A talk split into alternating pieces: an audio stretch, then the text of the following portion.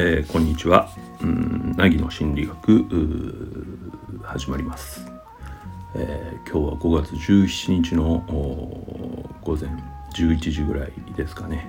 えー、今日は午前中が空いてますので、えちょっと午前中に、え収録したいなと思います。えっと今日でちょうど10回目ということなんですけど、あの結構毎日やろうかなっていう目標を立てて、えー、今日で10日連続やってるわけですがあんまり根を詰めるとちょっと、しんど義務的になってきてしまうかなという気もするので、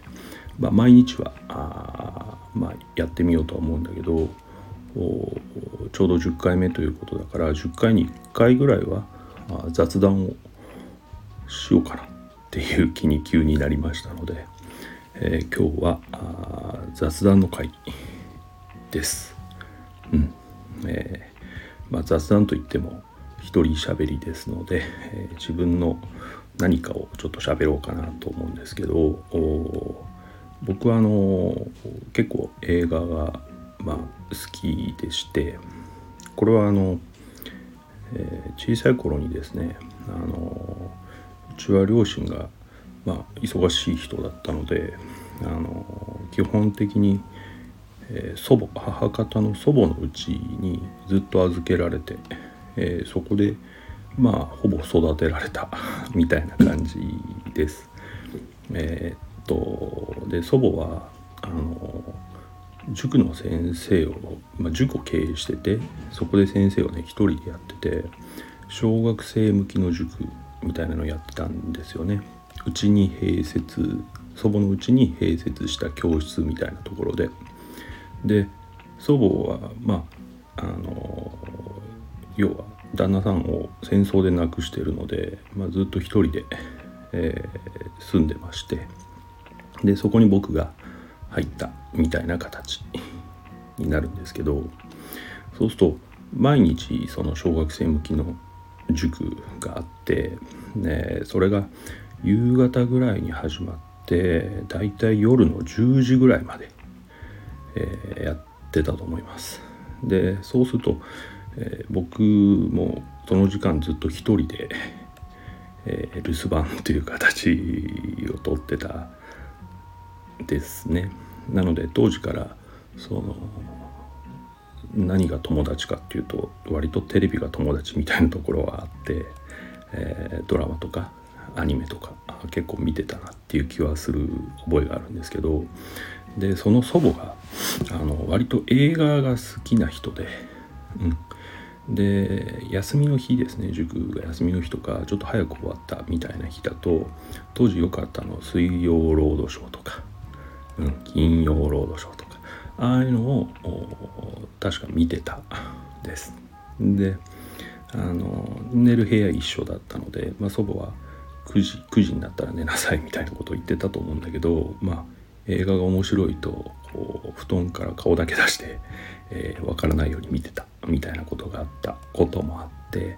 かなり小さい頃から映画を見るっていう癖はあったと思います。もちろん全然意味分からず見てますのであのその通の人間ドラマとかそういうものは多分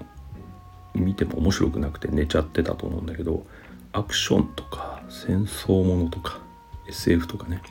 そういったものはあの楽しくて分からないまま見てたじゃないかなっていう気がします。でそういう影響もあってですねあの自分一人でも映画を見るようになったは小学生の高学年ぐらいからだと思うんですね。で当時チラシ集めみたいなのも結構流行っててあの今もシネコンとか行かれるとチラシ置いてありますよね。次の映画の予告というか。あれをですね当時すごく集めてたんですね。で当時はあのシネコンとかなくて、えー、それぞれの映画館でそれぞれの映画をやっているという形をとってましたのでチラシってそんなにないんですよね。集められない一気にっていうことがあって実は、えー、販売という形で結構チラシショップみたいなのが、えー、僕の住んでる町にはあったんです。でそこへ行ってはあのまあ1枚10円レベルのものから、えー、小中学生だと高かったのは500円とか600円とか。まあ上を見ればもっとすごいのあったんだけど僕のレベルでめちゃめちゃ頑張ってもまあ5600円のものを買う。それももう年に1回か2回 っていう感じだったと思うんですけどそうやって好きな映画の好きなチラシを集めるということに一時期すごいハマってました。えっ、とその頃のチラシまだうちに僕持ってましてねファイルで言うと10冊ぐらい分うん取ってあるんじゃないかなと思いますけどね。はい。でまあそういうことで映画はですね僕の人生において結構その中核にあるっていうかあの切っても切れないようなちょっと存在として、えー、ずっと付き合ってきたものです。うん、最近はあの数年前に偶然できた紹介で、えー、友達がいましてあのコーヒーショップやってるんですけど、えー、彼のところで、えー、彼もすごい映画好きでなんと同い年だったので、え、行くたびに映画の話を結構頑張ってお互いにしてるような状態です。うん、やっぱり同い同じ同い年っていうことはですね大体見てきた映画も同じかぶってる部分も多いからそういう意味ではすごく盛り上がるなっていうのは最近楽しいことの一つですかね。うん。はい。どんなジャンルが好きかっていうことなんですけどまあいろんなジャンル見ますけど僕は割とその名作とか見ないっていうかあのいいよってって言われるものはあんまり見ずにどうしてそんなものを見てるのみたいなものは結構見てる方なんですね。あの自分でもよくわからないんですけどいいいい作品というか内容の詰まった作品を見るにはすごく、えーと、エネルギーがいるみたいなところがあって調子いいと見れます。見たいので本当はね。でも調子悪い時とかストレスが溜まってる時は本当内容のないものばっか見てるなっていう感じはあります。あとホラーは見ないです。あの怖いのすごい嫌いなので。お化けとか結構信じてる。小さい頃からあの一人でずっと留守番してたっていうこともあって結構怖がりになっちゃってるのでそういうことがあって未だにやっぱり見ないですね。うん、で、うん、映画の中でのジャンル？これは、えー、さっきも言ったようにその子供の頃見てたアクションとか SF とかすごい好きですけどあの今回ちょっと話そうと思うのはロードムービーが結構好きなんですね僕ね。ロードムービーっていうのはまあ主人公が旅をしながらいろんな経験とかいろんな出会いをする中でちょっとずつ何て言うのかな成長していくような感じの映画です。ベースが旅なんですよね。で、えー、僕は昔からそのなんだろう映画を見た時にあの出演者に感情移入できるっていうか出演者になりきってみるという形の見方をする人なのでえー、それこそ変な話ですけどあの幸せの黄色いハンカチちょっと古いんですけど高倉健さんがやってた幸せの黄色いハンカチとか見ると高倉健になりきって見てたりとか、えー、ジャッキー・チェンのあの水拳とかああいうの見るとジャッキー・チェンになりきって見てるとか、えー、そういうことって普通にしてたんですよね。だから割とその主人公になりきって見れる方なんです。そんな中でロードムービーだと僕旅するのすごい好きなので、えー、主人公になりきってまあ旅の疑似体験みたいなものができるっていうのがすごくやっぱり好きなんだろうと思います。うん、でなりきってるからそこで起きることとかに対して自分ならどう反応するかっていうのを考えながら見てるので主人公がそれを上回った反応上回ったって変な言い方ですけどあそうやって考えるんだそうやって捉えるんだとかすごいなっていう時にちょっとすごい嬉しい見てよかったみたいなことって盛んに起きてるような気はします。うん、なんかその起きるいろいろなこと旅で起きるいろいろなことってあの期待してるものばかりじゃないと思うんですね。あの特に僕は全くノープランで旅に出ますので目的地だけ決めてとかあの泊まるとこだけ決めてみたいな形で行きますからそのがっちり、予定回るコースを決めてはいってませんのであの何が起こるかわからないとか誰が誰と出会うかわからないみたいな状況を結構好むところがあるんですね。でこういう期待していないこと、うん、とか想定外あるいはあこれ嫌だなみたいな出来事にあの出会っていくことでそれをどうその思考の中で整理して処理していくかっていうことをやっていくと人間って結構ねああなんていうのかな。新しい面が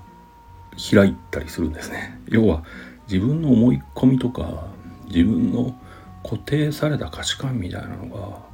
壊される瞬間ってあるんですよ。うん、でそれあのもちろん 嫌だなと思いながらとかえこんな風になるのかっていうことはあるんだけどその先にある自分の反応っていうのは結構楽しかったりはします。だって固定概念が壊れるって結構気持ちいいものだと思いますから。はい、だからそんなこともあってあの僕はやっぱり旅をするのは好きだしロードムービーで疑似体験するのも好きだなっていう気はします。もっとも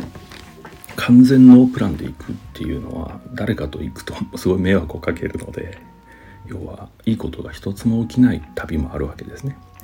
なのでノープランっていうかそういう目的で行く時は一人旅です、気が楽ですからね。えっ、ー、とロードムービーでやっぱり記憶に残っているのはあの星の旅人たちっていう映画がやっぱり未だに記憶に残ってます。現代で「The Way」っていう映画なんですけれどね。あのとても好きでスペインの巡礼の道を旅しながら人がいろんな経験をしていくという話ですが、うん、ちょっと主人公の設定が思っってる設定とは違うので僕はすごくあのあいいなって思いました。あんまり喋るとネタバレになるので